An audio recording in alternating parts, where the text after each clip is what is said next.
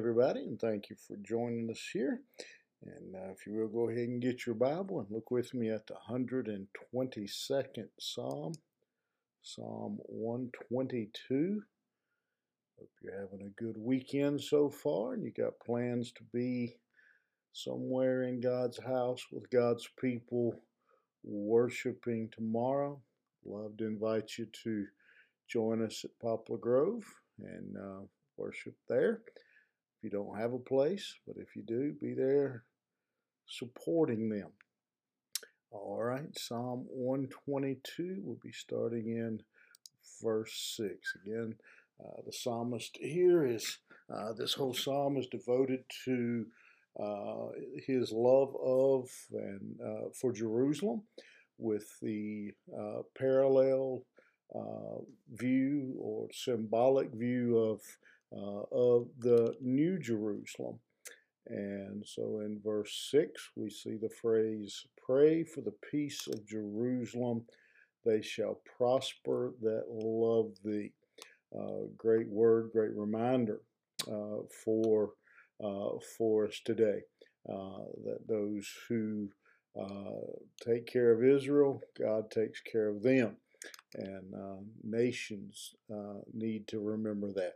And so David uh, encourages uh, the people of Israel uh, to pray for uh, the peace uh, of Israel uh, because that was the place where God's people lived, but even more importantly, that was where the temple was. And so David reminds us here and prays that all those who love Israel, uh, love Jerusalem, uh, will be uh, will be blessed, and uh, that they will prosper. And the idea of prosper here uh, isn't just uh, an idea of having stuff, but it's an idea of having safety, of being at ease, and so. Uh, this uh, this line uh, it's kind of hard to tell uh, somewhere somewhere between a prayer and a promise. Um, it appears uh, here the way it's worded in the King James version to be a promise.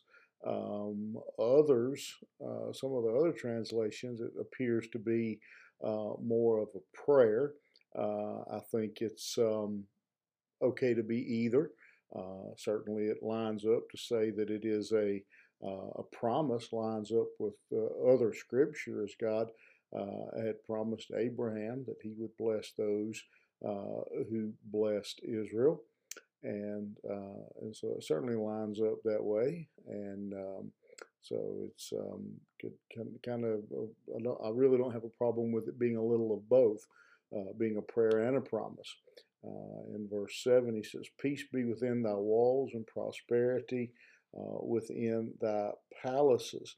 And so he's just continuing to pray uh, again that Lord, the Lord would bring peace uh, inside of the walls uh, of uh, Jerusalem. And, and what he's praying for there um, is um, the uh, protection against internal divisions.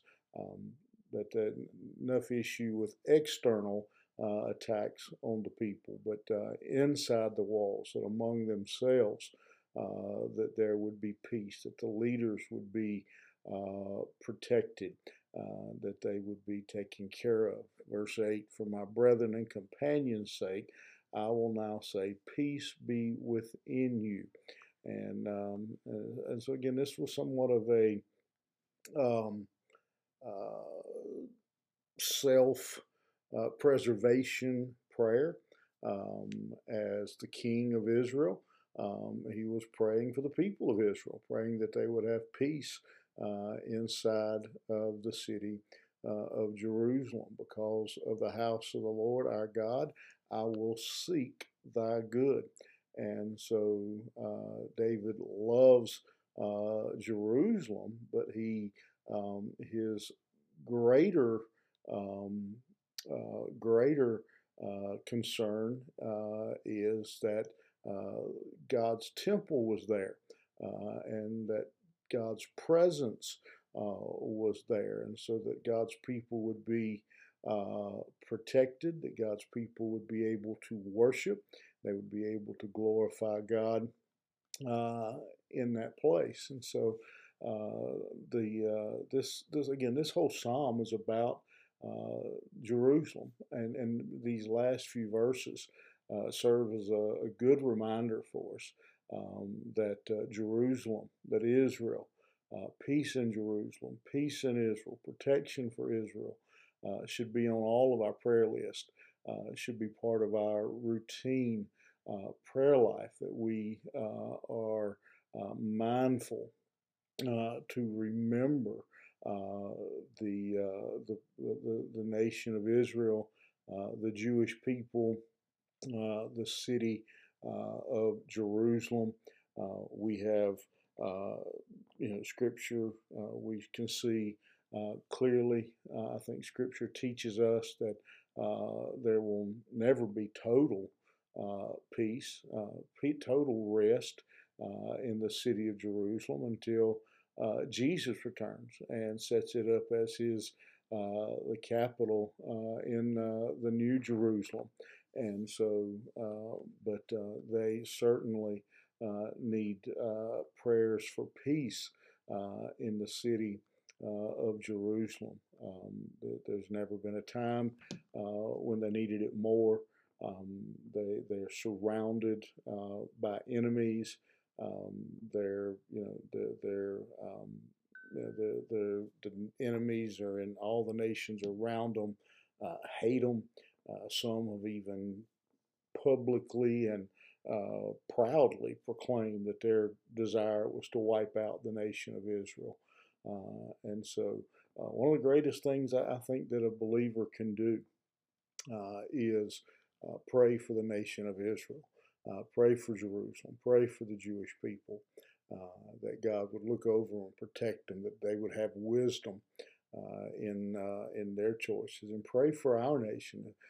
pray for the United States, um, or some of you that listen in are not in, you not pray that, that our nations, that the nations of the world uh, would stand by uh, and support uh, the nation of Israel. and I think we would see, um, we've been promised in the Word of God that He would bless and honor that prayer, those that um, that care for Israel, He will bless. Uh, and um, a lot of things we can again pray for. Uh, but let me encourage you today to to use today, to stop today, uh, and just um, say a simple prayer uh, that you would pray for, again, the uh, protection, the peace uh, of Israel. I think this psalm uh, gives us a great example of exactly uh, how to pray for Israel and for Jerusalem. And we use that as a model today. All right, have a great day. Keep Israel on your heart. Pray for those good people uh, who again are continually uh, being attacked and surrounded by their enemy, uh, but who are loved uh, by God. All right, have a great day. Go to church tomorrow, and we will see you back here Monday morning.